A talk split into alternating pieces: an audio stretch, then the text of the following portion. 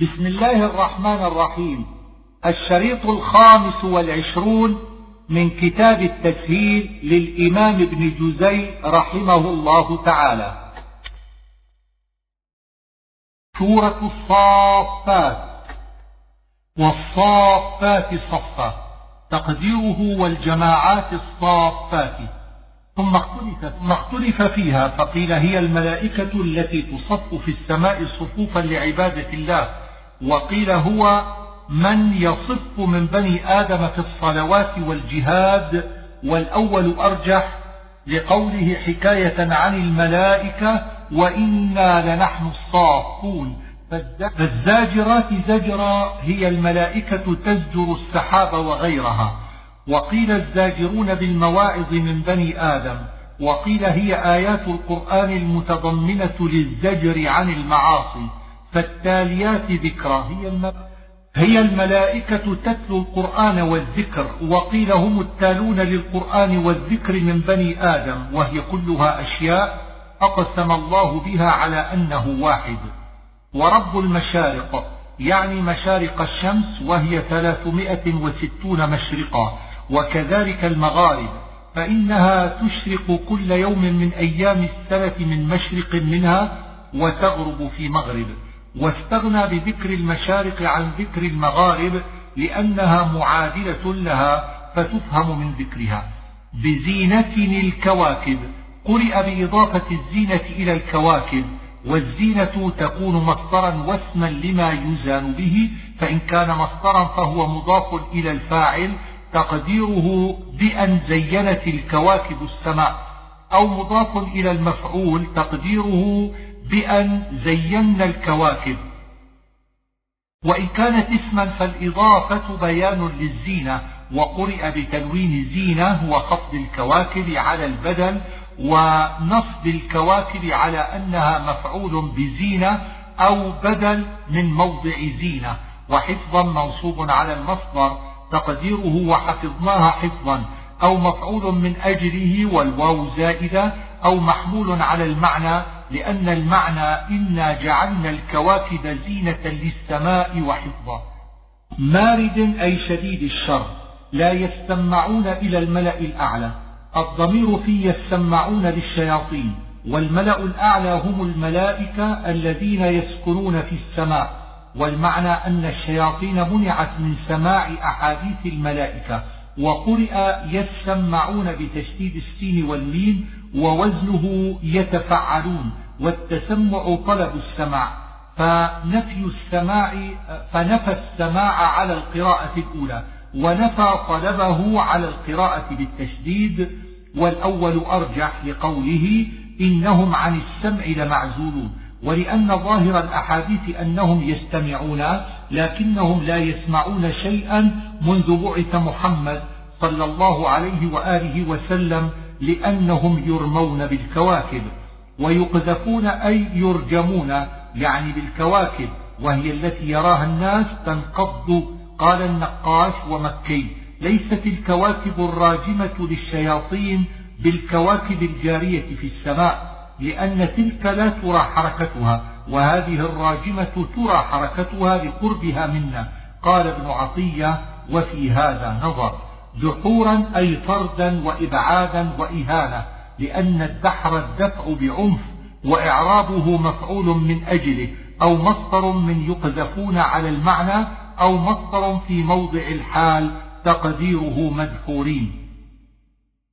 عذاب واصب أي دائم لأنهم يرجمون بالنجوم في الدنيا ثم يقذفون في جهنم إلا من خطف الخطفة من في موضع رفع بدل من الضمير في قوله لا يسمعون والمعنى لا تسمع الشياطين أخبار السماء إلا الشيطان الذي خطف الخطفة شهاب ثاقب أي شديد الإضاءة فاستفتهم أهم أشد خلقا أم من خلقنا؟ الضمير لكفار قريش والاستفتاء نوع من السؤال وكأنه سؤال من يعتبر قوله ويجعل حجة لأن جوابهم عن السؤال مما تقوم به الحجة عليهم ومن خلقنا يراد به ما تقدم ذكره من الملائكة والسماوات والأرض والمشارق والكواكب وقيل يراد به ما تقدم من الأمم والأول أرجح لقراءة ابن مسعود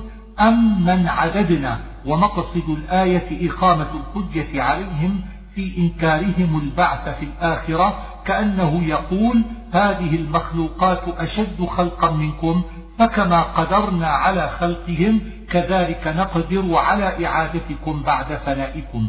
إنا خلقناهم من طين لازب اللازب اللازم أي يلزم ما جاوره ويلصق به. ووصفه بذلك يراد به ضعف خلقة بني آدم بل عجبت ويسخرون. أي عجبت يا محمد من ضلالهم وإعراضهم عن الحق أو عجبت من قدرة الله على هذه المخلوقات العظام المذكورة وقرئ عجبت بضم التاء وأشكل ذلك على من يقول إن التعجب مستحيل على الله فتأولوه بمعنى أنه جعله على حال يتعجب منه الناس. وقيل تقديره قل يا محمد عجبت وقد جاء التعجب من الله في القرآن والحديث كقوله صلى الله عليه وآله وسلم يعجب ربك من شاب ليس له صبوة وهو صفة فعل وإنما جعلوه مستحيلا على الله لأنهم قالوا إن التعجب استعظام خفي خفي سببه والصواب أنه لا يلزم أن يكون خفي السبب بل هو لمجرد الاستعظام فعلى هذا لا يستحيل على الله. ويسخرون تقديره وهم يسخرون منك أو من البعث. وإذا, وإذا رأوا آية يستسخرون. الآية هنا العلامة كانشقاق القمر ونحوه. وروي أنها نزلت في مشرك اسمه ركانة أراه النبي صلى الله عليه وآله وسلم آيات فلم يؤمن ويستسخرون معناه يسخرون فيكون فعلا واستعمل بمعنى واحد وقيل معناه يستدعي بعضهم بعضا لأن يسخر وقيل يبالغون في السخرية أإذا متنا وكنا ترابا الآية معناها استبعادهم البعث وقد تقدم الكلام على الاستفهامين في الرعد أو آباؤنا بفتح الواو دخلت همزة الإنكار على واو العطف وقرئ بالإسكان عطفا بأو. قل نعم وأنتم داخرون أي قل تبعثون والداخر الصاغر الذليل. زجرة واحدة هي النفخة في الصور للقيام من القبور فإذا هم ينظرون يحتمل أن يكون من النظر بالأبصار أو من الانتظار أي ينتظرون ما يفعل بهم. هذا يوم الدين. يحتمل أن يكون من كلامهم مثل الذي قبله أو مما يقال لهم مثل الذي بعده. احشروا الآية. خطاب للملائكة خاطبهم به الله تعالى أو خاطب به بعضهم بعضا. وأزواجهم يعني نساءهم المشركات وقيل يعني أصنامهم وقرناءهم من الجن والإنس. وما كانوا يعبدون يعني الأصنام والآدميين الذين كانوا يرضون بذلك فاهدوهم إلى صراط الجحيم أي دلوهم على طريق جهنم ليدخلوها. إنهم مسؤولون يعني إنهم يسألون عن أعمالهم توبيخا لهم وقيل يسألون عن قول لا إله إلا الله والأول أرجح لأنه أهم ويحتمل أن يسألوا عن عدم تناصرهم على وجه التهكم بهم فيكون مسؤولون عامل. عاملا فيما بعده والتقدير يقال لهم ما لكم لا ينصر بعضكم بعضا وقد كنتم في الدنيا تقولون نحن جميع منتصر مستسلمون أي منقادون عاجزون عن الانتصار. قالوا إنكم كنتم تأتوننا عن اليمين الضمير في قالوا للضعفاء من الكفار خاطبوا الكبراء منهم في جهنم أو للإنس خاطبوا الجن اليمين هنا يحتمل ثلاث معاني الأول أن يراد بها طريق الخير والصواب وجاءت العبارة عن ذلك بلفظ اليمين كما أن العبارة عن الشر بالشمال والمعنى أنهم قالوا لهم إنكم كنتم تأتوننا عن طريق الخير فتصدوننا عنه. والثاني أن يراد به القوة والمعنى على هذا أنكم كنتم تأتوننا بقوتكم وسلطانكم فتأمروننا بالكفر وتمنعوننا من الإيمان. والثالث أن يراد بها اليمين التي يحلف بها أي كنتم تأتوننا بأن تحلفوا لنا أنكم على الحق فنصدقكم في ذلك ونتبعكم. قالوا بل لم تكونوا مؤمنين. الضمير في قالوا للكبراء من الكفار أو للشياطين. والمعنى أنهم قالوا لأتباعهم ليس الأمر كما ذكرتم بل كفرتم باختياركم. فحق علينا قول ربنا إنا لذائقون أي وجب العذاب علينا وعليكم وإنا لذائقون. معمول القول وحذف معمول ذائقون تقديره وجب القول بأنا ذائقون العذاب. فأغويناكم إنا كنا غاوين أي دعوناكم إلى الغي لأن كنا على غي فإنهم يومئذ في العذاب مشتركون أي إن المتبوعين والأتباع مشتركون في عذاب النار. يقولون أئنا لتاركوا آلهتنا لشاعر مجنون الضمير في يقولون لكفار قريش ويعنون بشاعر مجنون محمد صلى الله عليه وآله وسلم فرد الله عليهم بقوله بل جاء بالحق أي جاء بالتوحيد والإسلام وهو الحق وصدق المرسلين الذين جاءوا قبله لأنه جاء بمثل ما جاءوا به. ويحتمل المعنى أن يكون صدقهم لأنهم أخبروا بنبوته فظهر صدقهم لما بعث عليه الصلاة والسلام. إلا عباد الله المخلصين. استثناء منقطع بمعنى لكن. وقرئ مخلصين بفتح اللام وكسرها في كل موضع وقد تقدم تفسيره. على سرر متقابلين. السرر جمع سرير وتقابلهم في بعض الأحيان للسرور بالأنس وفي بعض الأحيان ينفرد كل واحد بقصره. يطاف عليهم بكأس من معين. الذين يطوفون عليهم الولدان حسب ما ورد في الآية الأخرى.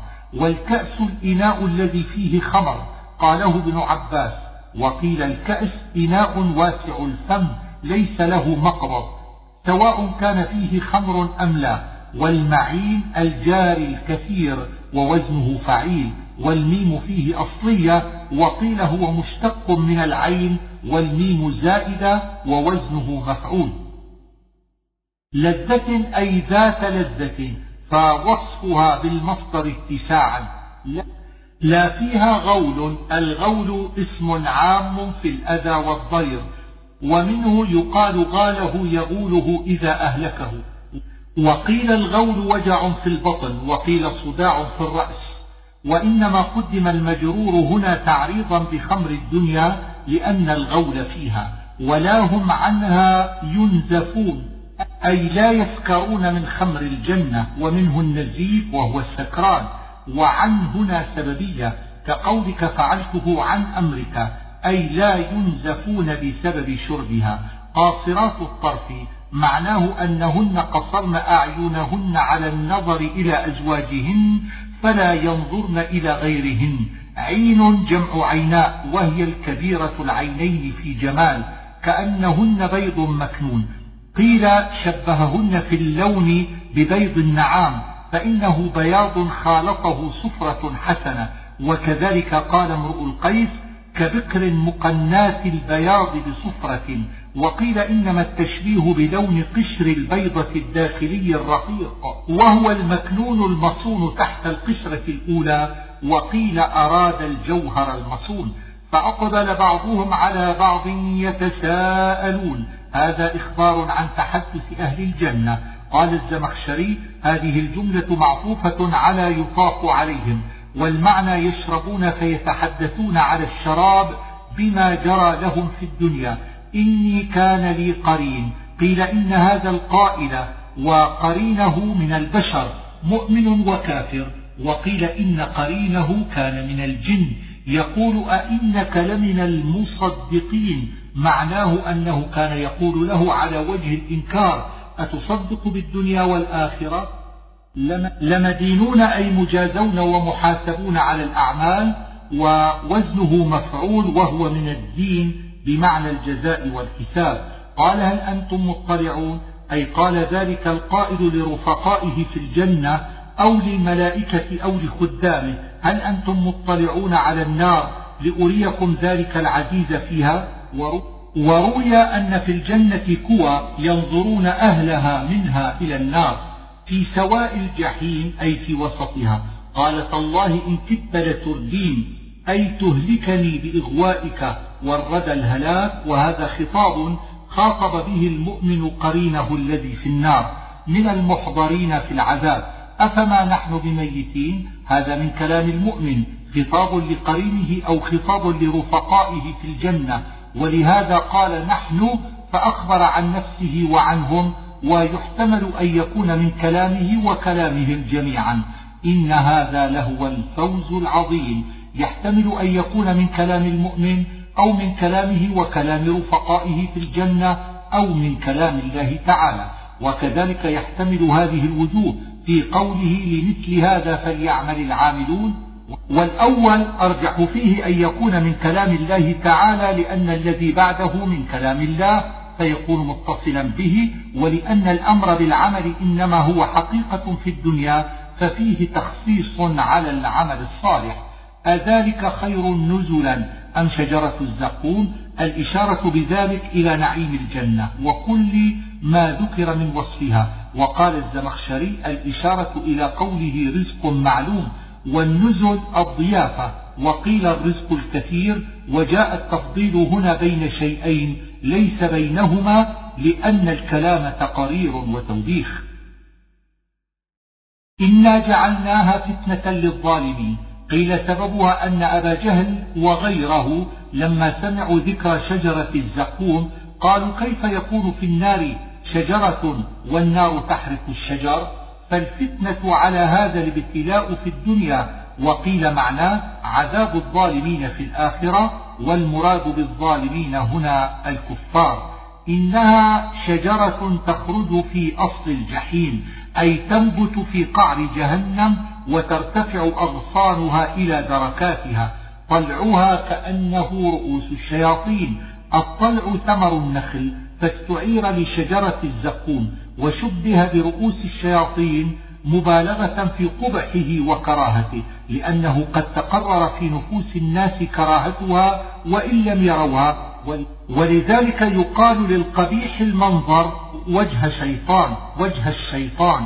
وقيل رؤوس الشياطين شجرة معروفة باليمن وقيل هو صنف من الحيات لشوبا من حميم أي مزاجا من ماء حار. فإن قيل لما عطف هذه الجملة بثم فالجواب من وجهين. أحدهما أنه لترتيب تلك الأحوال في الزمان فالمعنى أنهم يملؤون البطون من شجر الزقوم وبعد ذلك يشربون الحميم. والثاني أنه لترتيب مضاعفة العذاب فالمعنى أن شربهم للحميم أشد مما ذكر قبله. يهرعون الإهراء الإسراع الشديد. ولقد نادانا نوح أي دعانا فالمعنى دعاؤه بإهلاك قومه ونصرته عليهم. من الكرب العظيم يعني الغرق وجعلنا ذريته هم الباقين. أهل الأرض كلهم من ذرية نوح لأنه لما غرق الناس في الطوفان ونجا نوح ومن كان معه في السفينة تناسل من أولاده الثلاثة سام وحام ويافث وتركنا عليه في الآخرين. معناه أبقينا عليه ثناء جميلا في الناس إلى يوم القيامة. سلام على نوح في العالمين. هذا التسليم من الله على نوح عليه السلام. وقيل إن هذه الجملة مفعول تركنا وهي محكية أي تركنا هذه الكلمة. تقال له يعني أن الخلق يسلمون عليه فيبتدأ بالسلام على القول الأول لا على الثاني والأول أظهر. ومعنى في, ومعنى في العالمين على القول الأول تخصيصه بالسلام عليه بين العالمين كما تقول أحب فلانا في الناس أي أحبه خصوصا من بين الناس. ومعناه على القول الثاني أن السلام عليه ثابت في العالمين وهذا الخلاف يجري حيثما ذكر في هذه السورة. وإن من شيعته لإبراهيم. الشيعة الصنف المتفق فمعنى من شيعته من على دينه في التوحيد والضمير يعود على نوح وقيل على سيدنا محمد صلى الله عليه وآله وسلم والأول أظهر. إذ جاء ربه عبارة عن إخلاصه وإقباله على الله تعالى بكليته وقيل المراد المجيء بالجسد. بقلب سليم أي سليم من الشرك والشك وجميع العيوب. أئفكا آلهة دون الله تريدون؟ الإفك الباطل وإعرابه هنا مفعول من أجله وآلهة مفعول به. وقيل أئفكا مفعول به وآلهة بدل منه. وقيل أئفكا مصدر في موضع الحال تقديره آفكين أي كاذبين والأول أحسن. فما ظنكم برب العالمين؟ المعنى أي شيء تظنون برب العالمين أن يعاقبكم به وقد عبدتم غيره؟ أو أي شيء تظنون أنه هو حتى عبدتم غيره؟ كما تقول ما ظنك بفلان إذا قصدت تعظيمه؟ فالمقصد على المعنى الأول تهديد وعلى الثاني تعظيم لله وتوبيخ لهم. فنظر نظرة في النجوم فقال إني سقيم. روي أن قومه كان لهم عيد يخرجون إليه فدعوه إلى الخروج معهم فحينئذ قال إني سقيم ليمتنع عن الخروج معهم فيكسر أصنامهم إذا خرجوا لعيدهم. وفي تأويل ذلك ثلاثة أقوال الأول أنها كانت تأخذه الحمى في وقت معلوم فنظر في النجوم ليرى وقت الحمى واعتذر عن الخروج لأنه سقيم من الحمى. والثاني أن قومه كانوا منجمين وكان هو يعلم أحكام النجوم فأوهمهم أنه استدل بالنظر في علم النجوم أنه يسقم. فاعتذر بما يخاف من السقم عن الخروج معهم. والثالث أن معنى نظر في النجوم أنه نظر وفكر فيما يكون من أمره معهم فقال إني سقيم والنجوم على هذا ما ينجم من حاله معهم وليست بنجوم السماء وهذا بعيد. وقوله إني سقيم على حسب الأقوال أو على حسب هذه الأقوال يحتمل أن يكون حقا لا كذب فيه ولا تجوز أصلا. ويعارض هذا ما ورد عن النبي صلى الله عليه وآله وسلم أن إبراهيم كذب ثلاث كذبات. إحداها قوله إني سقيم ويحتمل أن يكون كذبا صراحا وجاز له ذلك لهذا الاحتمال لأنه فعل ذلك من أجل الله إذ قصد كسر الأصنام. ويحتمل أن يكون من المعاريض فإن أراد أنه سقيم فيما يستقبل لأن كل إنسان لا بد له أن يمرض أو أراد أنه سقيم النفس من كفرهم وتكذيبهم له وهذان التأويلان أولى لأن نفي الكذب بالجملة معارض للحديث والكذب الصراح لا يجوز على الأنبياء عند أهل التحقيق أما المعارض فهي جائزة. فتولوا عنه مدبرين أي تركوه إعراضا عنه وخرجوا إلى عيدهم وقيل إنه أراد بالسقم الطاعون وهو داء يعدي فخافوا منه وتباعدوا منه مخافة العدوى فراغ أي مال فقال ألا تأكلون؟ إنما قال ذلك على وجه الاستهزاء بالذين يعبدون تلك الأصنام ضربا باليمين أي يمين, يمين يديه وقيل بالقوة وقيل بالحلف وهو قوله تالله لأكيدن أصنامكم. والأول أظهر وأليق بالضرب وضربا مصدر في موضع الحال. يزفون أي يسرعون. قال أتعبد أتعبدون ما تنحتون؟ أي تنجرون؟ والنحت النجارة. إشارة إلى صنعهم للأصنام من الحجارة والخشب. والله خلقكم وما تعملون. ذهب قوم إلى أن ما مصدرية. والمعنى الله خلقكم وأعمالكم. وهذه الآية عندهم قاعدة في خلق أفعال العباد وقيل إنها موصولة بمعنى الذي والمعنى الله خلقكم وخلق أصنامكم التي تعملونها وهذا أليق بسياق الكلام وأقوى في قصد الاحتجاج على الذين عبدوا الأصنام وقيل إنها نافية وقيل إنها استفهامية وكلاهما باطل. قالوا ابنوا له بنيانا. قيل البنيان في موضع النار وقيل بل كان للمنجنيق الذي رمي عنه فأرادوا به كيدا يعني حرقه بالنار فجعلناهم الأسفلين أي المغلوبين. وقال إني ذاهب إلى ربي سيهدين قيل إنه قال هذا بعد خروجه من النار وأراد أنه ذاهب أي مهاجر إلى الله فهاجر إلى أرض الشام. وقيل إنه قال ذلك قبل أن يطرح في النار وأراد أنه ذاهب إلى ربه بالموت لأنه ظن أن النار تحرقه وسيهديني على القول الأول يعني الهدى إلى صلاح الدين والدنيا وعلى القول الثاني إلى الجنة. وقالت المتصوفة معناه إني ذاهب إلى ربي بقلبي أي مقبل على الله بكليتي تاركا سواه. رب هب لي من الصالحين. يعني ولدا من الصالحين فبشرناه بغلام حليم أي عاقل. واختلف الناس في هذا الغلام المبشر به في هذا الموضع وهو الذبيح. هل هو إسماعيل أو إسحاق؟ فقال ابن عباس وابن عمر وجماعة من التابعين هو إسماعيل وحجتهم من ثلاثة أوجه. الأول أن رسول الله صلى الله عليه وآله وسلم قال أنا ابن الذبيحين. يعني إسماعيل عليه السلام ووالده عبد الله حين نذر والده عبد المطلب أن ينحره إن يسر الله له أمر زمزم ففداه بمئة من الإبل. والثاني أن الله تعالى قال بعد تمام قصة الذبيح وبشرناه بإسحاق فدل ذلك على أن الذبيح غيره.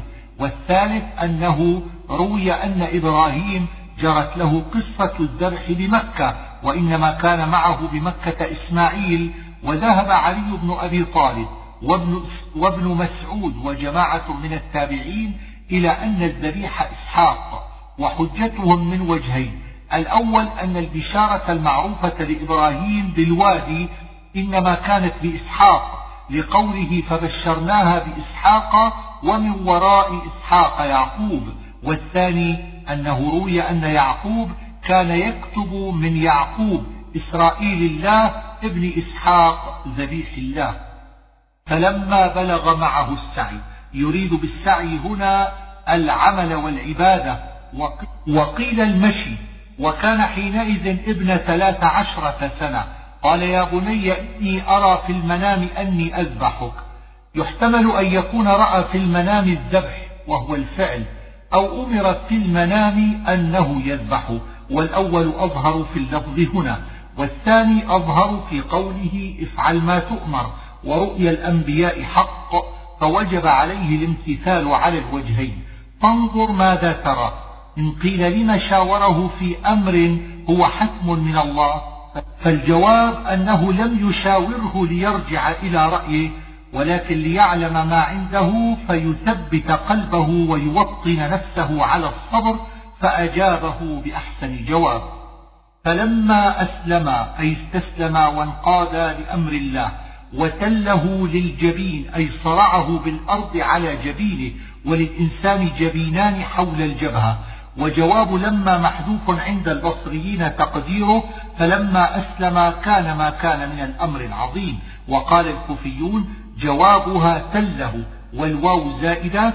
وقال بعضهم جوابها ناديناه والواو زائدة. قد صدقت الرؤيا يحتمل أنه يريد بقلبك أي كانت عندك رؤيا صادقة فعملت بحسبها. ويحتمل أن يريد صدقتها بعملك أي وفيت حقها من العمل. فإن قيل إنه أمر بالذبح ولم يذبح فكيف قيل له صدقت الرؤيا؟ الجواب أنه قد بذل جهده إذ قد عزم على الذبح لو لم يفده الله لذبحه ولكن الله هو الذي منعه من ذبحه لما فداه. فامتناع ذبح الولد إنما كان من الله وبأمر الله وقد قضى إبراهيم ما عليه. البلاء المبين أي الاختبار البين الذي يظهر به طاعة الله أو المحنة البينة الصعوبة. وفديناه بذبح عظيم. الذبح اسم لما يذبح وأراد به هنا الكبش الذي فدي به وروي أنه من كباش الجنة وقيل إنه الكبش الذي قرب به ولد آدم ووصفه بعظيم لذلك أو لأنه من عند الله أو لأنه متقبل. وروي في القصص أن الذبيح قال لإبراهيم أشدد رباطي لئلا أضطرب وأصرف بصرك عني لئلا ترحمني وأنه أمر الشفرة على حلقه فلم تقطع فحينئذ جاءه الكبش من عند الله وقد أكثر الناس في قصص هذه الآية وتركناه لعدم صحته. كذلك نجزي المحسنين. إن قيل لما قال هنا في قصة إبراهيم كذلك دون قوله إنا وقال في غيرها إنا فالجواب أنه قد تقدم في قصة إبراهيم نفسها إنا كذلك فأغنى عن تكرار إنا ولقد مننا على موسى وهارون يعني بالنبوة وغير ذلك من الكرب العظيم يعني الغرق أو تعذيب فرعون وإذلاله لهم ونصرناهم الضمير يعود على موسى وهارون وقومهما وقيل على موسى وهارون خاصة وعاملهما معاملة الجماعة للتعظيم وهذا ضعيف. وآتيناهما الكتاب المستبين يعني التوراة ومعنى المستبين البين وفي هذه الآية وما بعدها نوع من أدوات البيان وهو الترصيع. وإن إلياس لمن المرسلين من ذرية هارون وقيل, وقيل إنه إدريس وقد أخطأ من قال إنه إلياس المذكور في أجداد النبي صلى الله عليه وسلم. أتدعون بعلا؟ البعل في اللغة الرب بلغة أهل اليمن. وقيل بعل اسم صنم يقال له بعلبك. سلام على آل ياسين. آل هنا على هذه القراءة بمعنى أهل ياسين اسم لإلياس. وقيل لأبيه وقيل لسيدنا محمد صلى الله عليه وسلم وقرئ إلياسين بكسر الهمزة ووصل اللام ساكنة على هذا جمع إلياس أو منسوب لإلياس حذفت منه الياء كما حذفت من أعجمين وقيل سمي كل واحد من آل ياسين إلياس ثم آه، جمعهم وقيل هو لغة في إلياس. عجوزا في الغابرين قد ذكر. وإن يونس لمن المرسلين قد ذكرنا قصته في يونس والأنبياء. إذ أبق إلى الفلك المشحون أي هرب إلى السفينة والفلك هنا واحد والمشحون المملوء وسبب هروبه غضبه على قومه حين لم يؤمنوا وقيل إنه أخبرهم أن العذاب يأتيهم في يوم معين حسبما أعلمه الله. فلما رأى فلما رأى قومه مخايل العذاب آمنوا فرفع الله عنهم العذاب فخاف أن ينسبوه إلى الكذب فهرب. فساهم فكان من المدحضين معنى ساهم ضارب القرعة والمدحض المغلوب في القرعة والمحاجة. وسبب مقارعته أنه لما ركب السفينة وقفت ولم تجري فقالوا إنما وقفت من حدث أحدثه أحدنا فنقترع لنرى على من تخرج القرعة فنطرحه فاقترعوا فخرجت القرعة على يونس فطرحوه في البحر فالتقمه الحوت وهو مليم أي فعل ما يلام عليه وذلك خروجه بغير أن يأمره الله بالخروج فلولا أنه كان من المسبحين. تسبيحه هو قوله لا إله إلا أنت سبحانك إني كنت من الظالمين حسب ما حكى الله عنه في الأنبياء. وقيل هو قوله سبحان الله. وقيل هو الصلاة. واختلف على هذا. هل يعني صلاته في بطن الحوت أو قبل ذلك؟ واختلف في مدة بقائه في بطن الحوت فقيل ساعة وقيل ثلاثة أيام وقيل سبعة أيام وقيل أربعون يوما. فنبذناه بالعراء العراء الأرض الفضاء التي لا شجر فيها ولا ظل وقيل يعني الساحل وهو سقيم روي أنه كان كالطفل المولود بضعة لحم. وأنبتنا عليه شجرة من يقطين أي أنبتناها فوقه لتظله وتقيه حر الشمس واليقطين القرع وإنما خصه الله به لأنه يجمع برد, برد الظل ولين اللمس وكبر الورق وأن الذباب لا يقربه. فإن لحم يونس لما خرج من البحر كان لا يحتمل الذباب. وقيل اليقطين كل شجرة لا ساق لها كالبقول والقرع والبطيخ والأول أشهر. وأرسلناه إلى مئة ألف يعني رسالته الأولى التي أبق بعدها. وقيل هذه رسالة ثانية بعد خروجه من بطن الحوت والأول أشهر. أو يزيدون قيل أو هنا بمعنى بل. وقرأ ابن عباس بل يزيدون. وقيل هي بمعنى الواو وقيل هي للإبهام وقيل المعنى أن البشر إذا نظر إليهم يتردد فيقول هم مئة ألف أو يزيدون واختلف في عددهم فقيل مئة وعشرون ألفا وقيل مئة وثلاثون ألفا وقيل مئة وأربعون ألفا وقيل مئة وسبعون ألفا فآمنوا فمتعناهم إلى حين. روي أنهم خرجوا بالأطفال وأولاد البهائم وفرقوا بينهم وبين الأمهات وناحوا وتضرعوا إلى الله وأخلصوا فرفع الله العذاب عنهم إلى حين يعني لانقضاء آجالهم. وقد ذكر الناس في قصة يونس أشياء كثيرة أسقطناها لضعف صحتها. فاستفتهم ألربك البنات ولهم البنون؟ قال الزمخشري إن هذا معطوف على قوله فاستفتهم الذي في أول السورة وإن تباعد ما بينهما. والضمير المفعول لقريش وسائر الكفار أي اسألهم على وجه التقرير والتوبيخ عما زعموا من أن الملائكة بنات الله فجعلوا لله الإناث ولأنفسهم الذكور وتلك قسمة ضيزى. ثم قررهم على ما زعموا من أن الملائكة إناث ورد عليهم بقوله وهم شاهدون ويحتمل أن يكون بمعنى الشهادة أو بمعنى الحضور أي أنهم لم يحضروا ذلك ولم يعلموه. ثم أخبر عن كذبهم في قولهم ولد الله ثم قررهم على ما زعموا من أن الله اصطفى لنفسه البنات وذلك كله رد عليهم وتوبيخ لهم تعالى الله عن أقوالهم علوا كبيرا. أصطفى دخلت همزة التقرير والتوبيخ على ألف الوصل فحذفت ألف الوصل. ما لكم؟ هذا استفهام معناه التوبيخ وهي في موضع رفع بالابتداء والمجرور بعدها خبرها فينبغي الوقف على قوله ما لكم. أم لكم سلطان مبين؟ أي برهان بين. فأتوا بكتابكم تعجيز لهم لأنهم ليس لهم كتاب يحتجون به.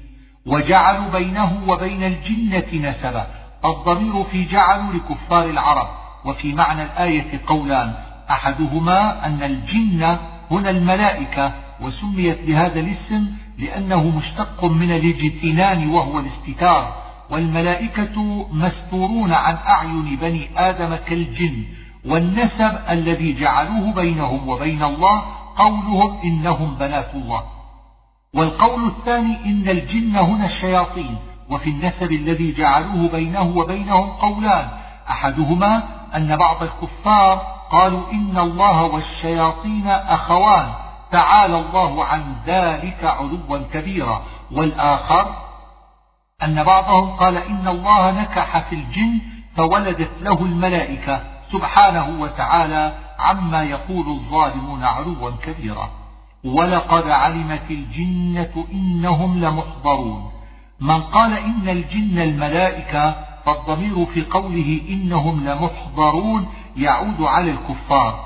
أي قد علمت الملائكة أن الكفار محضرون في العذاب. ومن قال إن الجن الشياطين فالضمير يعود عليهم. أي قد علمت الشياطين أنهم محضرون في العذاب.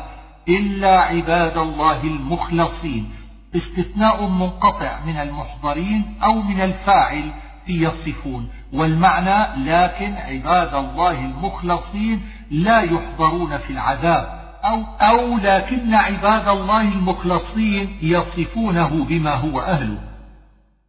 فإنكم وما تعبدون ما أنتم عليه بفاتنين إلا من هو صال الجحيم. هذا خطاب للكفار والمراد بما تعبدون الأصنام وغيرها وما تعبدون عطف على الضمير في إنكم ويجوز أن تكون الواو بمعنى مع ومعنى فاتنين مضلين. والضمير في عليه يعود على ما تعبدون وعلى سببية معناها التعليل ومن هو مفعول بفاتنين والمعنى إنكم أيها الكفار. وكل ما تعبدونه لا تضلون أحدا إلا من قضى الله أنه يصل الجحيم أي لا تقدرون على إغواء الناس إلا بقضاء الله. وقال الزمخشري الضمير في عليه يعود على الله تعالى وما منا إلا له مقام معلوم. هذا حكاية كلام الملائكة عليهم السلام. تقديره ما منا ملك إلا وله مقام معلوم وحذف الموصوف لفهم الكلام والمقام المعلوم يحتمل أن يراد به المكان الذي يقومون فيه لأن منهم من هو في السماء الدنيا وفي الثانية وفي السماوات وحيث شاء الله ويحتمل أن يراد به المنزلة من العبادة والتقريب والتشريف. وإنا نحن إنا لنحن الصافون أي الواقفون في العبادة صفوفا. ولذلك أمر المسلمون بتسوية الصفوف في صلاتهم ليقتدوا بالملائكة. وليس أحد من أهل الملل يصلون صفوفا إلا المسلمون. وإنا لنحن المسبحون. قيل معناه المصلون لأن الصلاة يقال لها تسبيح. وقيل معناه القائلون سبحان الله. وفي هذا الكلام الذي قالته الملائكة رد على من قال إنهم بنات الله وشركاء له لأنهم اعترفوا على أنفسهم بالعبودية والطاعة لله والتنزيه له. ويدل هذا الكلام أيضا على أن المراد بالجن قبل هذا الملائكة. وقيل إن هذا كله من كلام سيدنا محمد صلى الله عليه وسلم وكلام المسلمين والأول أشهر. وإن كانوا ليقولون لو أن عندنا ذكرا من الأولين الضمير لكفار قريش وسائر العرب والمعنى أنهم كانوا قبل بعث محمد صلى الله عليه وسلم يقولون لو أرسل الله إلينا رسولا وأنزل علينا كتابا لكنا عباد الله المخلصين فكفروا به.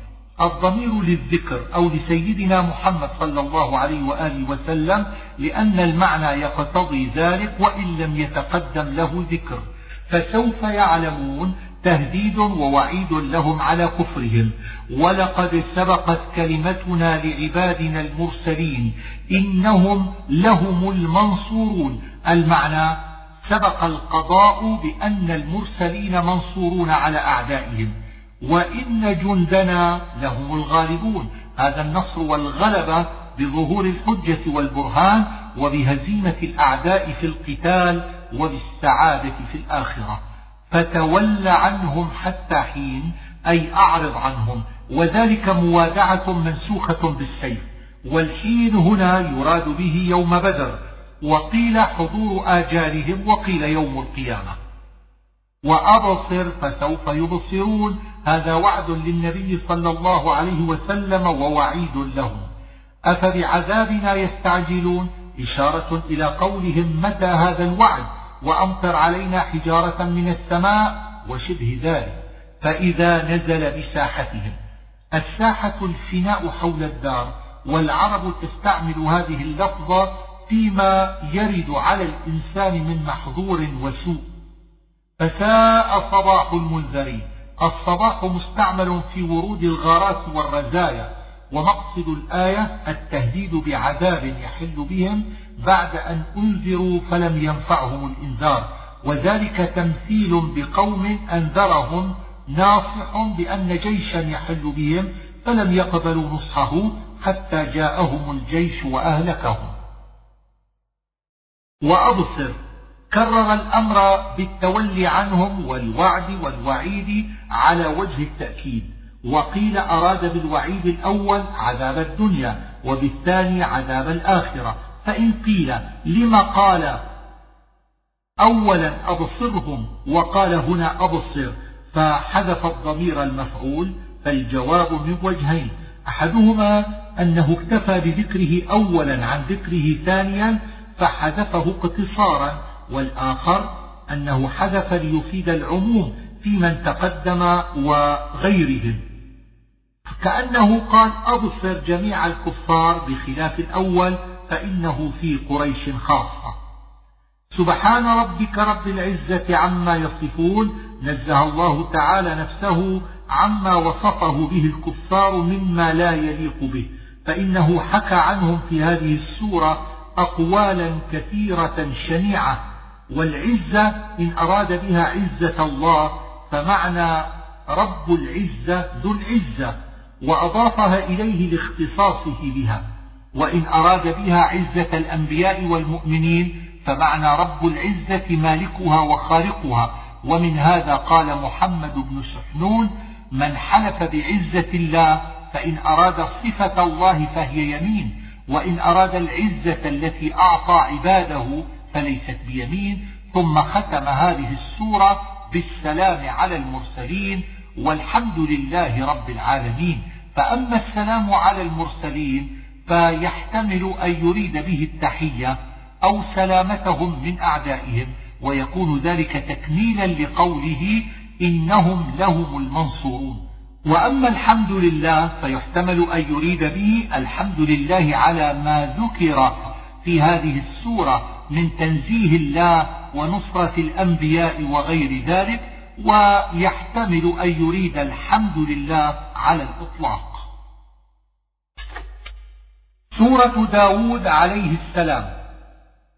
صاد تكلمنا على حروف الهجاء في البقرة يختص بهذا أنه قيل في معناه صدق محمد وقيل هو حرف من اسم الله الصمد أو صادق الوعد أو صانع المصنوعات. والقرآن ذي الذكر. هذا قسم جوابه محذوف تقديره إن القرآن من عند الله وإن محمدا لصادق وشبه ذلك. وقيل جوابه في قوله صاد إذ هو بمعنى صدق محمد. وقيل جوابه إن كل إلا كذب الرسل وهذا بعيد. وقيل جوابه إن ذلك لحق تخاصم أهل النار وهذا أبعد. ومعنى ذي الذكر ذي الشرف والذكر بمعنى الموعظة أو ذكر الله وما يحتاج إليه من الشريعة. بل الذين كفروا في عزة وشقاق. الذين كفروا يعني قريشا.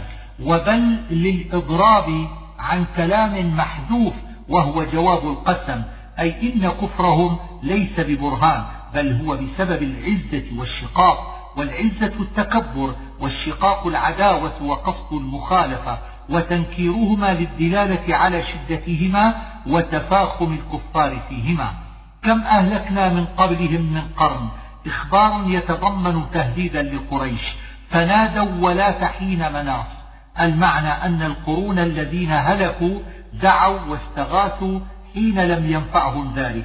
ولات بمعنى ليس وهي لا النافية زيدت عليها علامة التأنيث كما زيدت في ربة وثمة. ولا تدخل لات إلا على زمان واسمها مضمر وحين مناط خبرها والتقدير ليس الحين الذي دعوا فيه حين مناص والمناص المفر والنجاة من قولك ناص ينوص إذا فر. وعجبوا أن جاءهم منذر منهم الضمير لقريش. والمنذر سيدنا محمد صلى الله عليه وآله وسلم أي استبعدوا أن يبعث الله رسولا منهم ويحتمل أن يريد من قبيلتهم أو يريد من البشر مثلهم. وقال الكافرون كان الأصل وقالوا ولكن وضع الظاهر موضع المضمر قصدا لوصفهم بالكفر. أجعل الآلهة إلها واحدا؟ هذا إنكار منهم للتوحيد. وسبب نزول هذه الآيات أن قريشا اجتمعوا وقالوا لأبي طالب كف ابن أخيك عنا فإنه يعيب ديننا ويذم آلهتنا ويسفه أحلامنا. فكلمه أبو طالب في ذلك فقال صلى الله عليه وآله وسلم إنما أريد منهم كلمة واحدة يملكون بها العجم وتدين لهم بها العرب. فقالوا نعم وعشر كلمات معها. فقال قولوا لا إله إلا الله فقاموا وأنكروا ذلك وقالوا أجعل الآلهة إلها واحدا؟ وانطلق الملأ منهم أن امشوا واصبروا. انطلاق الملأ عبارة عن خروجهم عن أبي طالب وقيل عبارة عن تفرقتهم في طرق مكة وإشاعتهم للكفر. وأن امشوا معناه يقول بعضهم لبعض امشوا واصبروا على عبادة آلهتكم ولا تطيعوا محمدا فيما يدعو إليه من عبادة الله وحده. إن هذا لشيء يراد. هذا أيضا مما حكى الله من كلام قريش وفي معناه وجهان. أحدهما أن الإشارة إلى الإسلام والتوحيد أي إن هذا التوحيد شيء يراد منا الانقياد إليه والآخر أن الإشارة إلى الشرك والصبر على آلهتهم. أي إن هذا لشيء ينبغي أن يراد ويتمسك به أو أن هذا شيء يريده الله منا لما قضى علينا به. والأول أرجح لأن الإشارة فيما بعد ذلك فيكون الكلام على نسق واحد. ما سمعنا بهذا في الملة الآخرة هذا أيضا مما حكى الله عنهم من كلامهم أي ما سمعنا بالتوحيد في الملة الآخرة والمراد بالملة الآخرة ملة النصارى لأنها بعد ملة موسى وغيره وهم يقولون بالتثليث لا بالتوحيد. وقيل المراد ملة قريش أي ما سمعنا بهذا في الملة التي أدركنا عليها آباءنا. وقيل المراد الملة المنتظرة إذ كانوا يسمعون من الأحبار والكهان أن رسولا يبعث يكون آخر الأنبياء. إن هذا إلا اختلاق. هذا أيضا مما حكى من كلامهم والإشارة إلى التوحيد والإسلام ومعنى الاختلاق الكذب. أأنزل عليه الذكر من بيننا. الهمزة للإنكار والمعنى أنهم أنكروا أن يخص الله محمدا صلى الله تعالى عليه وآله وسلم بإنزال القرآن عليه دونهم بل هم في شك من ذكري هذا رد عليهم والمعنى أنهم ليست لهم حجة ولا برهان بل هم في شك من معرفة الله وتوحيده فلذلك كفروا. ويحتمل أن يريد بالذكر القرآن بل لما يذوقوا عذاب هذا وعيد لهم وتهديد والمعنى أنهم إنما حملهم على الكفر كونهم لم يذوقوا العذاب فإذا ذاقوه زال عنهم الشك وأذعنوا للحق. أم عندهم خزائن رحمة ربك العزيز الوهاب؟ هذا رد عليهم فيما أنكروا من اختصاص محمد صلى الله عليه وسلم بالنبوة. والمعنى أنهم ليس عندهم خزائن رحمة الله حتى يعطوا النبوة من شاء ويمنعوا من شاء بل يعطيها الله لمن يشاء ثم, ثم وصف نفسه بالعزيز الوهاب لأنه العزيز يفعل ما يشاء والوهاب ينعم على من يشاء فلا حجة لهم فيما أنكروا. أم لهم ملك السماوات والأرض وما بينهما؟ هذا أيضا رد عليهم. والمعنى أم لهم الملك فيتصرفون فيه كيف شاءوا؟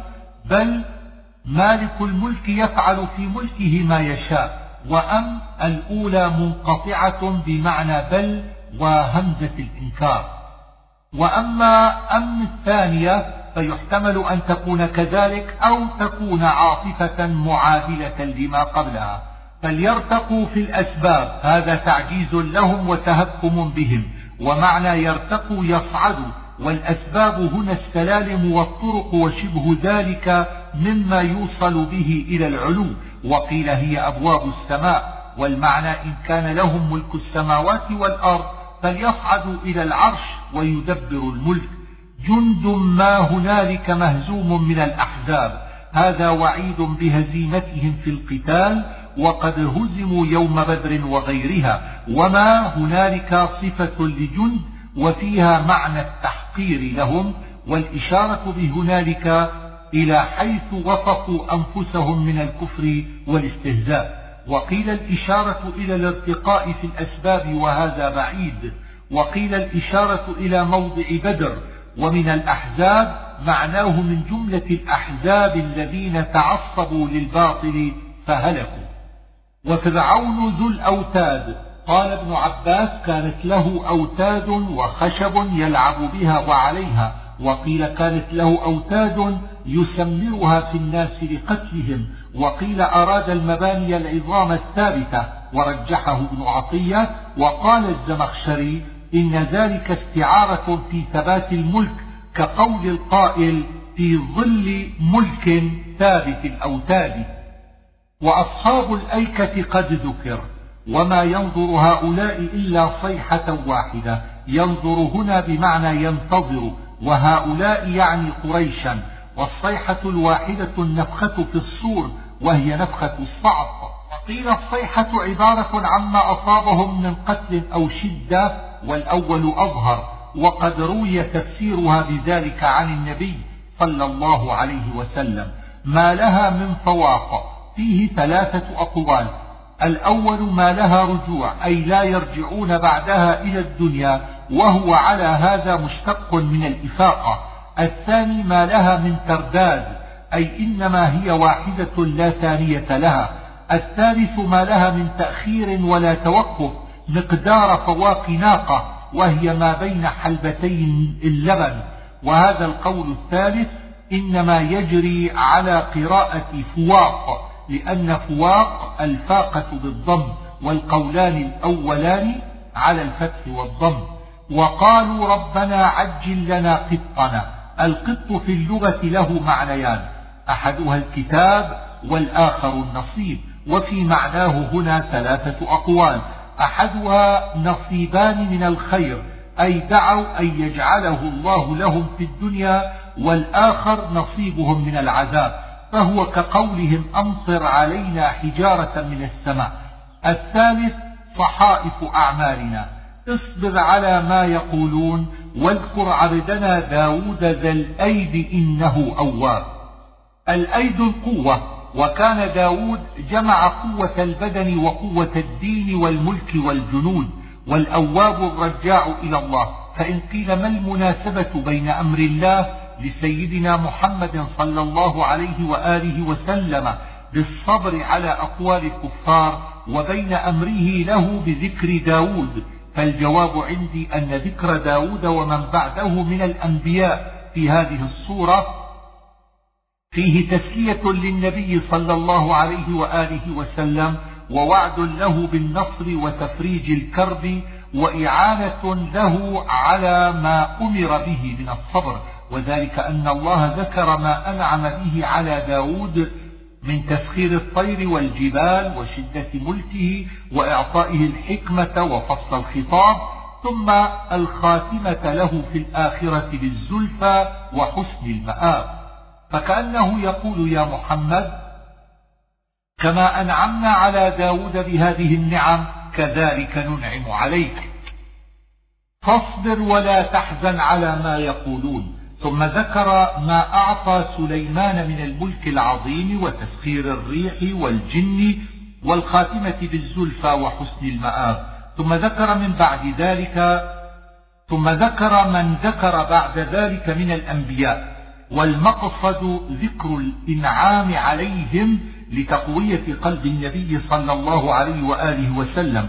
وأيضا فإن داود وسليمان وأيوب أصابتهم شدائد ثم فرجها الله عنهم وأعقبها بالخير العظيم.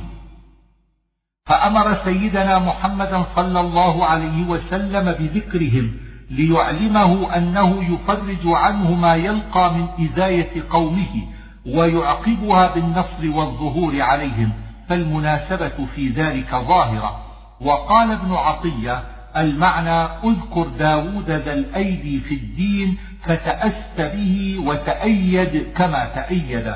وأجاب الزمخشري عن السؤال فإنه قال كأن الله قال لنبيه صلى الله عليه وآله وسلم اصبر على ما يقولون وعظم أمر المعصية في أعين الكفار بذكر قصة داود. وذلك أنه نبي كريم عند الله. ثم زل زلة فوبخه الله عليها فاستغفر وأناب. فما الظن بكم مع كفركم ومعاصيكم وهذا الجواب لا يخفى ما فيه من سوء الأدب مع داود عليه السلام حيث جعله مثالا يهدد الله به الكفار وصرح بأنه زل وأن الله وبخه على زلته ومعاذ الله من ذكر الأنبياء بمثل هذا. والإشراق يعني وقت الإشراق وهو حين تشرق الشمس أي تضيء ويصفر شعاعها وهو وقت الضحى وأما شروقها فطلوعها. محشورة أي مجموعة. كل له أواب أي كل مسبح لأجل تسبيح داود. ويحتمل أن يكون أواب هنا بمعنى رجاع أي ليرجع إلى أمره. وآتيناه الحكمة قيل يعني النبوة وقيل العلم والفهم وقيل الزبور. وفصل الخطاب قال ابن عباس هو فصل القضاء بين الناس بالحق وقال علي بن أبي طالب هو إيجاب اليمين على المدعى عليه والبينة على المدعي. وقيل, وقيل أراد قول أما بعد فإنه أول من قالها. وقال الزمخشري معنى فصل الخطاب البين من الكلام الذي يفهمه من يخاطب به. وهذا المعنى اختاره ابن عطية وجعله من قوله تعالى إنه لقول فصل. وهل أتاك نبأ الخصم إذ تسوروا المحراب؟ جاءت هذه القصة بلفظ الاستفهام تنبيها للمخاطب ودلالة على أنها من الأخبار العجيبة التي ينبغي أن يلقى البال لها والخصم يقع على الواحد والاثنين والجماعة كقولك عدل وزور. واتفق الناس على أن هؤلاء الخصم كانوا ملائكة وروي أنهما جبريل وميكائيل بعثهما الله ليضرب بهما المثل لداود في نازلة وقع هو في مثلها فأفتى بفتيا هي واقعة عليه في نازلته ولما شعر وفهم المراد أناب واستغفر وسنذكر القصة بعد هذا. ومعنى تسوروا المحراب علوا على سوره ودخلوه. والمحراب الموضع الأرفع من القصر أو المسجد وهو موضع التعبد. ويحتمل أن يكون المتسور المحراب اثنين فقط لأن نفس الخصومة إنما كانت بين اثنين فقط فتجيء الضمائر في تسوروا ودخلوا وفزع منهم على وجه التجوز. والعبارة عن الاثنين بلفظ الجماعة وذلك جائز على مذهب من يرى أن أقل الجمع اثنان. ويحتمل أنه جاء مع كل واحد من الخصمين جماعة فيقع على جميعهم خصم. وتجيء الضمائر المجموعة حقيقة وعلى هذا عول الزمخشري. إذ دخلوا على داود ففزع منهم. العامل في إذ هنا تسوروا. وقيل هي بدل من الأولى وأما إذ الأولى فالعامل فيها أتاك أو تسوروا ورد الزمخشري ذلك وقال إن العامل فيها محذوف تقديره هل أتاك نبأ تحاكم الخصم إذ تسوروا وإنما فزع داود منهم لأنهم دخلوا عليه بغير إذن ودخلوا من غير الباب وقيل إن ذلك كان ليلا خصمان بغى بعضنا على بعض. تقديره نحن خصمان ومعنى بغى تعدى ولا تشطط. أي لا تجر علينا في الحكم يقال أشط الحاكم إذا جار. وقرئ في الشاذ لا تشطط بفتح التاء أي لا تبعد عن الحق. يقال شط إذا بعد. سواء الصراط أي وسط الطريق ويعني القصد والحق الواضح. إن هذا أخي له تسع وتسعون نعجة. ولي نعجة واحدة فقال أكفلنيها وعزني في الخطاب. هذه حكاية كلام أحد الخصمين. والأخوة هنا أخوة الدين. والنعجة في اللغة, في اللغة تقع على أنثى بقر الوحش وعلى أنثى الضأن. وهي هنا عبارة عن المرأة. ومعنى أكفلنيها أملكها لي وأصله اجعلها في كفال في كفالتي. وقيل اجعلها كفلي أي نصيبي. ومعنى عزني في الخطاب أي غلبني في الكلام والمحاورة. يقال عز فلان فلانا إذا غلبه. وهذا الكلام تمثيل للقصة التي وقع داود فيها. وقد اختلف الناس فيها وأكثر القول فيها قديما وحديثا. حتى قال علي بن أبي طالب رضي الله عنه من حدث بما يقول هؤلاء القصاص في أمر داود عليه السلام جلدته حدين لما ارتكب من حرمة من رفع الله محله ونحن نذكر من ذلك ما هو أشهر وأقرب إلى تنزيه داود عليه السلام. روي أن أهل زمان داود عليه السلام كان يسأل بعضهم بعضا أن ينزل له عن امرأته فيتزوجها إذا أعجبته وكانت لهم عادة في ذلك لا ينكرونها وقد جاء عن الأنصار في أول الإسلام شيء من ذلك. فاتفق أن وقعت عين داود على امرأة رجل فأعجبته فسأله النزول عنها ففعل وتزوجها داود عليه السلام فولد, فولد له منها سليمان عليه السلام. وكان لداود تسع وتسعون امرأة فبعث الله إليه ملائكة مثالا لقصته فقال أحدهما إن هذا أخي له تسع وتسعون نعجة. إشارة إلى التسع والتسعين امرأة التي كانت لداود ولي نعجة واحدة إشارة إلى أن ذلك الرجل لم تكن له إلا تلك المرأة الواحدة. فقال أكفلنيها. إشارة إلى سؤال داود من الرجل النزول عن امرأته فأجابه داود عليه السلام بقوله لقد ظلمك بسؤال نعجتك إلى نعاجه فقامت الحجة عليه بذلك. فتبسم الملكان عند ذلك وذهبا ولم يرهما. فشعر داود أن ذلك عتاب من الله له على ما وقع فيه فاستغفر ربه وخر راكعا وأناب ولا تقتضي هذه القصة على هذه الرواية أن داود عليه السلام وقع فيما لا يجوز شرعا وإنما عوتب على أمر جائز كان ينبغي له أن يتنزه عنه. لعلو مرتبته ومتانة دينه فإنه قد يعاتب الفضلاء على ما لا يعاتب عليه غيرهم كما قيل حسنات الأبرار سيئات المقربين. وأيضا فإنه كان له تسع وتسعون امرأة فكان غنيا عن هذه المرأة فوقع العتاب على الاستكثار من النساء وإن كان جائزا. وروي هذا الخبر على وجه آخر. وهو أن داود انفرد يوما في محرابه للتعبد فدخل عليه طائر من قوة فوقع بين يديه فأعجبه فمد يده ليأخذه فطار على القوة فصعد داود ليأخذه فرأى من القوة امرأة تغتسل عريانة فأعجبته ثم انصرف فسأل عنها فأخبر أنها امرأة رجل من جنده وأنه خرج للجهاد مع الجند. كتب داود إلى أمير تلك الحرب أن يقدم ذلك الرجل يقاتل عند التابوت وهو موضع قلما تخلص أحد منه.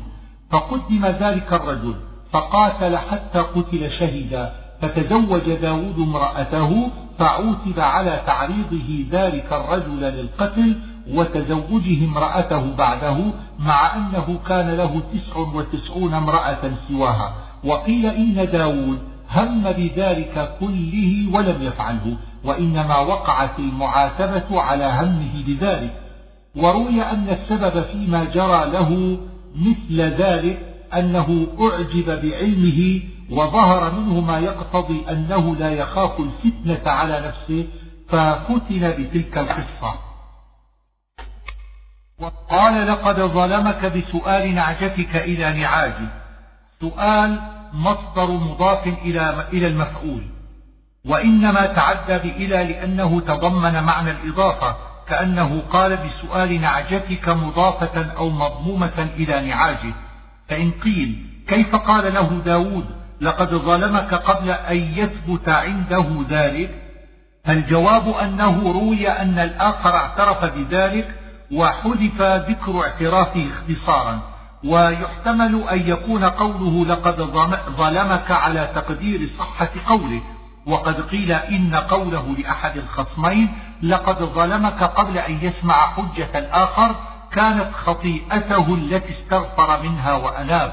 وإن كثيرا من الخلطاء ليبغي بعضهم على بعض. الخلطاء هم الشركاء في الأموال ولكن الخلطة أعم من الشركة. ألا ترى أن الخلطة في المواشي ليست بشركة في رقابها وقصد داود بهذا الكلام الوعظ للخصم الذي بقي والتسلية بالتأسي للخصم الذي بقي عليه. وقليل ما هم ما زائدة للتأكيد. وظن داود أن ما فتناه ظن هنا بمعنى شعر بالأمر وقيل بمعنى أيقن وفتناه بمعنى اختبرناه. وخر راكعا وأناب معنى خر ألقى بنفسه على الأرض. إنما حقيقة ذلك في السجود. فقيل إن الركوع هنا بمعنى السجود. وقيل خر من ركوعه ساجدا بعد أن ركع. ومعنى أناب تاب وروي أنه بقي ساجدا أربعين يوما يبكي حتى نبت البقل من دموعه. وهذا الموضع فيه سجدة عند مالك خلافا للشافعي. إلا أنه اختلف في مذهب مالك. هل يسجد عند قوله وأناب أو عند قوله وحسن مآب؟ وإن له عندنا لزلفى وحسن مآب. الزلفى القربة والمكانة الرفيعة والمآب المرجع في الآخرة. يا داود إنا جعلناك خليفة في الأرض. تقديره قال الله يا داود. وخلافة داود بالنبوة والملك. قال ابن عطية لا يقال خليفة الله إلا لنبي. وأما الملوك والخلفاء فكل منهم خليفة الذي قبله وقول الناس فيهم خليفة الله تجوز. وما خلقنا السماء والأرض وما بينهما باطلا أي عبثا بل خلقهما الله بالحق للاعتبار بهما والاستدلال على خالقهما. ذلك ظن الذين كفروا. المعنى أن الكفار لما أنكروا الحشر والجزاء كانت خلقة السماوات والأرض عندهم باطلا بغير الحكمة فإن الحكمة في ذلك إنما تظهر في الجزاء الأخروي. أم نجعل الذين آمنوا وعملوا الصالحات كالمفسدين في الأرض؟ أم هنا استفهامية يراد بها الإنكار أي أن الله لا يجعل المؤمنين والمتقين كالمفسدين والفجار بل يجازي كل واحد بعمله لتظهر حكمة الله في الجزاء. ففي هذا استدلال على الحشر والجزاء وفيه أيضا وعد ووعيد إذ عرض عليه بالعشي الصافنات الجياد الصافنات جمع صاف وهو الفرس الذي يرفع إحدى رجليه أو يديه ويقف على طرف الأخرى وقيل الصافن هو الذي يسوي يديه والصفن علامة على فراهة الفرس والجياد السريعة الجري واختلف الناس في قصص هذه الآية. فقال الجمهور إن سليمان عليه السلام عرضت عليه خيل كان ورثها عن أبيه وقيل أخرجتها له الشياطين من البحر وكانت ذوات أجنحة وكانت ألف فرس وقيل أكثر فتشاغل بالنظر إليها حتى غربت الشمس وفاتته صلاة العشي العصر فأسف لذلك وقال ردوا علي الخيل وطفق يضرب أعناقها وعراقيبها بالسيف حتى عقرها لما كانت سبب فوات الصلاة ولم يترك منها إلا اليسير فأبدله الله أسرع منها وهي الريح. وأنكر بعض العلماء هذه الرواية وقال تفويت الصلاة ذنب لا يفعله سليمان وعقر الخيل لغير فائدة لا يجوز. فكيف يفعله سليمان عليه السلام؟ وأي ذنب للخيل في تفويت الصلاة؟ فقال بعضهم إنما عقرها ليأكلها الناس. وكان زمانهم زمان مجاعة فعقرها تقربا إلى الله. وقال بعضهم لم تكته الصلاة ولا عقر الخيل بل كان يصلي فعرضت عليه الخيل فأشار إليهم فأزالوها حتى دخلت اسطبلاتها فلما فرغ من صلاته قال ردوها عليه فطفق يمسح عليها بيده كرامة لها ومحبة. وقيل إن المسح عليها كان وسما في سوقها وأعناقها بوسم حبس في سبيل الله. فقال إني أحببت حب الخير عن ذكر ربي. معنى هذا يختلف على حسب الاختلاف في القصة. فأما الذين قالوا إن سليمان عقر الخيل لما اشتغل بها حتى فاتته الصلاة فاختلفوا في هذا على ثلاثة أقوال. أحدها أن الخير هنا يراد به الخيل وزعموا أن الخيل يقال لها خير. وأحببت بمعنى آثرت. أو بمعنى فعل يتعدى بعن كأنه قال آثرت حب الخيل فشغلني عن ذكر ربي والآخر أن الخير هنا يراد به المال لأن الخيل وغيرها مال فهو كقوله تعالى أو ترك خيرا أي مالا. والثالث أن المفعول محذوف وحب الخير مصدر والتقدير أحببت هذه الخيل مثل حب الخير فشغلني عن ذكر ربي. وأما الذين قالوا كان يصلي فعرضت عليه الخيل فأشار بإزالتها فالمعنى أنه قال إني أحببت حب الخير الذي عند الله في الآخرة بسبب ذكر ربي وشغلني ذلك عن النظر إلى الخير حتى توارت بالحجاب الضمير للشمس وإن لم يتقدم ذكرها ولكنها تفهم من سياق الكلام وذكر العشي يقتضيها والمعنى حتى غابت الشمس. وقيل إن الضمير للخيل ومعنى توارت بالحجاب دخلت اسطبلاتها والأول أشهر وأظهر. ردوها علي أي قال سليمان ردوا الخيل علي. فطفق مسحا بالسوق والأعناق. السوق جمع ساق يعني سوق الخيل وأعناقهم. أي جعل يمسحها مسحا وهذا المسح يختلف على حسب الاختلاف المتقدم. هل هو قطعها وعقرها أو مسحها باليد محبة لها أو واسمها للتحبيس؟ ولقد فتنا سليمان وألقينا على كرسيه جسدا ثم أناب. تفسير هذه الآية يختلف على حسب الاختلاف في قصتها وفي ذلك أربعة أقوال. الأول أن سليمان كان له خاتم ملكه وكان فيه, وكان فيه اسم الله فكان ينزعه إذا دخل الخلاء توقيرا لاسم الله تعالى فنزعه يوما ودفعه إلى جارية فتمثل لها جني في صورة سليمان وطلب منها الخاتم فدفعته له. روي أن اسمه صخر فقعد على كرسي سليمان يأمر وينهى والناس يظنون أنه سليمان. وخرج سليمان فارا بنفسه فأصابه الجوع فطلب حوتا ففتح بطنه فوجد فيه خاتمة. وكان الجني قد رماه في البحر فلبس سليمان الخاتم وعاد, وعاد إلى ملكه. ففتنة سليمان على هذا هي ما جرى له من سلب ملكه. والجسد الذي ألقي على كرسيه هو الجني الذي قعد عليه وسماه جسدا لأنه تصور في صورة إنسان. ومعنى أناب رجع إلى الله بالاستغفار والدعاء أو رجع إلى ملكه. والقول الثاني أن سليمان كان له امرأة يحبها وكان أبوها ملكا كافرا قد قتله سليمان. فسألته أن يضع لها صورة أبيها فأطاعها في ذلك فكانت تسجد للصورة ويسجد معها جواريها وصار صنما معبودا في داره وسليمان لا يعلم حتى مضت أربعون يوما. فلما علم به كسره. فالفتنة على هذا عمل الصورة والجسد هو الصورة.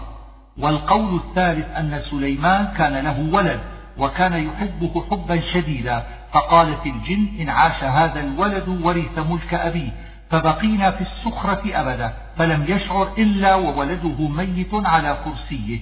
فالفتنة على هذا حبه الولد والجسد هو الولد لما مات وسمي جسدا لأنه جسد بلا روح. القول الرابع أنه قال لأطوفن الليلة على مئة امرأة تأتي كل واحدة منهن بفارس يجاهد في سبيل الله ولم يقل إن شاء الله فلم تحمل إلا واحدة جاءت بشق إنسان. فالفتنة على هذا كونه لم يقل إن شاء الله والجسد هو شق الإنسان الذي ولد له. فأما القول الأول فضعيف من طريق النقل مع أنه يبعد ما ذكر فيه من سلب ملك سليمان وتسليط الشياطين عليه. وأما القول الثاني فضعيف أيضا مع أنه يبعد أنه يعبد صنم في بيت نبي أو يأمر نبي بعمل صنم. وأما القول الثالث فضعيف أيضا وأما القول الرابع فقد روي في الحديث الصحيح عن رسول الله صلى الله عليه وسلم لكنه لم يذكر في الحديث أن ذلك تفسير الآية. قال رب اغفر لي وهب لي ملكا لا ينبغي لأحد من بعدي. قدم الاستغفار على طلب الملك لأن أمور الدين كانت عندهم أهم من الدنيا فقدم الأولى والأهم. فإن قيل لأي شيء قال لا ينبغي لأحد من بعدي. وظاهر هذا طلب الانفراد به حتى قال فيه الحجاج إنه كان حسودا فالجواب من وجهين. أحدهما أنه إنما قال ذلك لئلا يجري عليه مثل ما جرى من أخذ الجني لملكه فقصد ألا يسلب ملكه عنه في حياته ويصير إلى غيره. والآخر أنه طلب ذلك ليكون معجزة ودلالة على نبوته. فسخرنا له الريح تجري بأمره رخاء حيث أصاب. معنى رخاء لينة وطيبة. وقيل طائعة له. وقد ذكرنا الجمع بين هذا وبين قوله عاصفة في الأنبياء. وحيث أصاب أي حيث قصد وأراد. والشياطين كل بناء وغواص. الشياطين معطوف على الريحة وكل بناء بدل من الشياطين أي سخرنا له الريح والشياطين من يبني منهم ومن يغوص في البحر. وآخرين مقرنين في الأصفاد أي آخرين من الجن موثوقين في القيود والأغلال. هذا عطاؤنا فمن أو أمسك الإشارة إلى الملك الذي أعطاه الله له. والمعنى أن الله قال له أعط من شئت وامنع من شئت. وقيل المعنى أمن على من شئت من الجن بالإطلاق من القيود وأمسك من شئت منهم في القيود والأول أحسن وهو قول ابن عباس. بغير حساب يحتمل تحتمل ثلاثة معان أحدها أنه لا يحاسب في الآخرة على ما فعل والآخر بغير تضييق عليك في الملك والثالث بغير حساب ولا عدد بل خارج عن الحصر. وإن له عندنا لزلفى وحسن مآب. قد ذكر في قصة داود واذكر عبدنا أيوب إذ نادى ربه أني مسني الشيطان بنصب وعذاب. قد ذكرنا قصة أيوب عليه السلام في الأنبياء والنصب يقال بضم النون وإسكان الصاد وبفتح النون وإسكان الصاد وبضم النون والصاد وبفتحهما ومعناه واحد وهو المشقة. فإن قيل لما نسب ما أصابه من البلاء إلى الشيطان فالجواب من أربعة أوجه. أحدها أن سبب ذلك كان من الشيطان. فإنه روي أنه دخل على بعض الملوك فرأى منكرا فلم يغيره وقيل إنه كانت له شاة فذبحها وطبخها وكان له جار جائع فلم يعط جاره منها شيئا.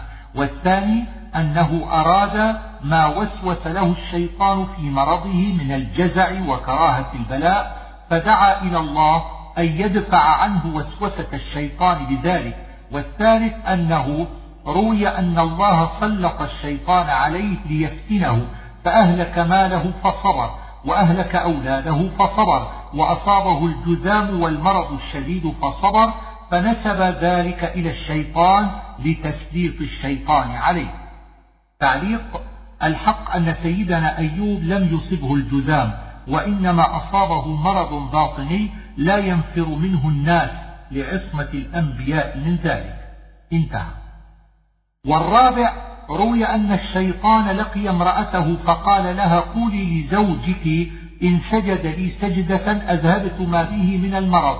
فذكرت المرأة ذلك لأيوب فقال لها ذلك عدو الله الشيطان وحينئذ دعا.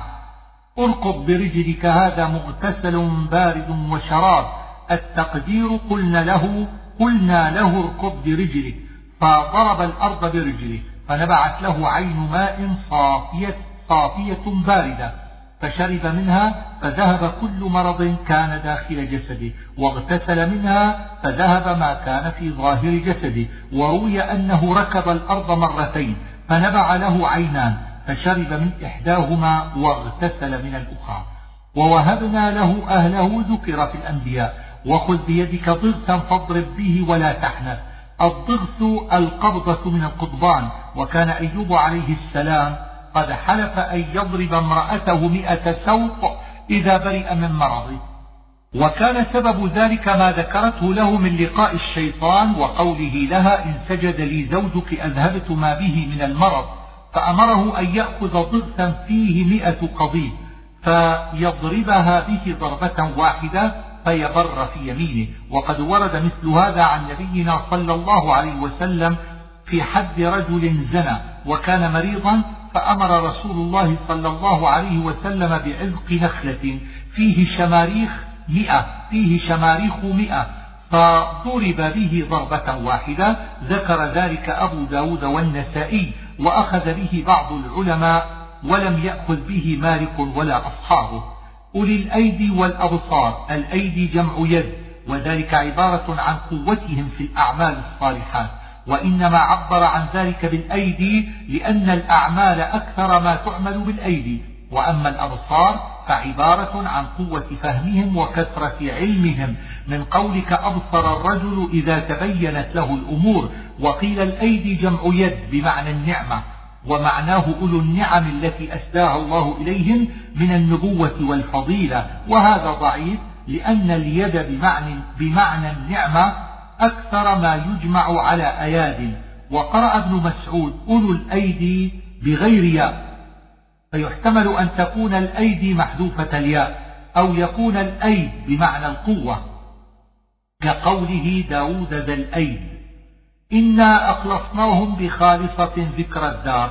معنى أخلصناهم جعلناهم خالصين لنا أو أخلصناهم دون غيرهم. وخالصة صفة حذف موصوفها تقديره بخصلة خالصة. وأما الباء في قوله بخالصة فإن كان أخلصناهم بمعنى جعلناهم خالصين فالباء سببية للتعليل. وإن كان أخلصناهم بمعنى خصصناهم فالباء لتعدية الفعل وقرأ نافع بإضافة خالصة إلى ذكرى من غير تنوين وقرأ غيره بالتنوين على أن تكون ذكرى بدلا من خالصة على بيان على وجه البيان والتفسير لها. والدار يحتمل أن يريد به الدار الآخرة أو الدنيا فإن أراد به الآخرة ففي المعنى ثلاثة أقوال.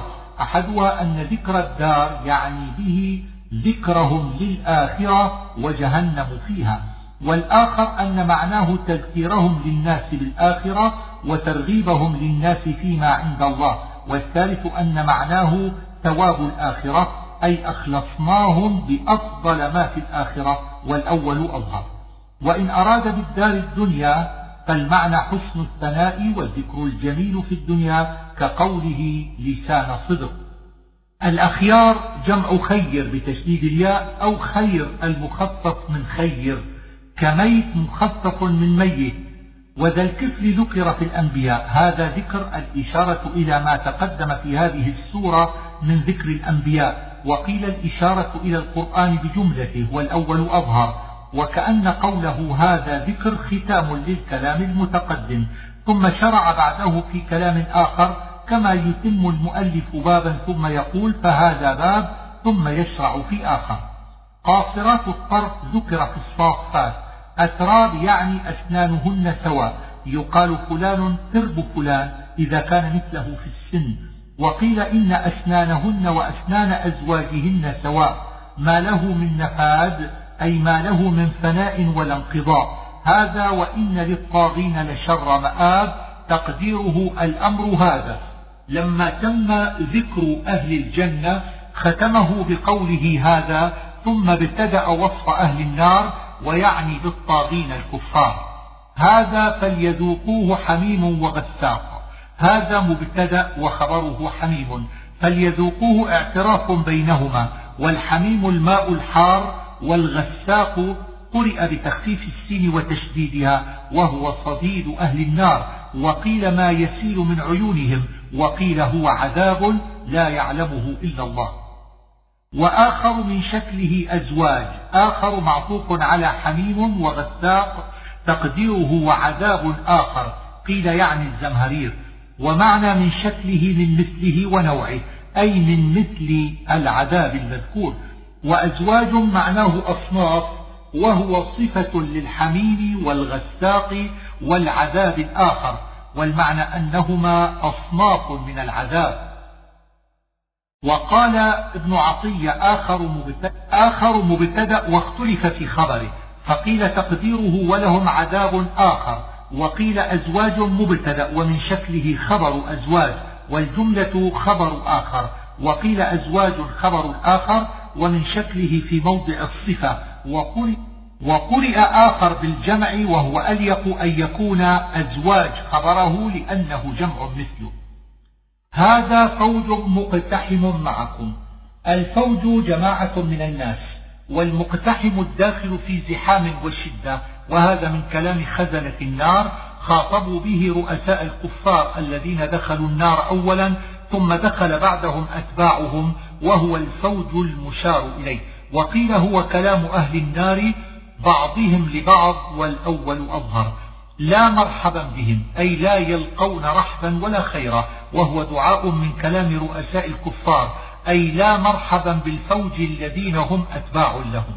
قالوا بل أنتم لا مرحبا بكم. هذا حكاية كلام الأتباع للرؤساء لما قالوا لهم لا مرحبا بهم أجابوهم بقولهم بل أنتم لا مرحبا بكم أنتم قدمتموه لنا. هذا أيضا من كلام الأتباع خطابا للرؤساء وهو تعليل لقولهم بل أنتم لا مرحبا بكم.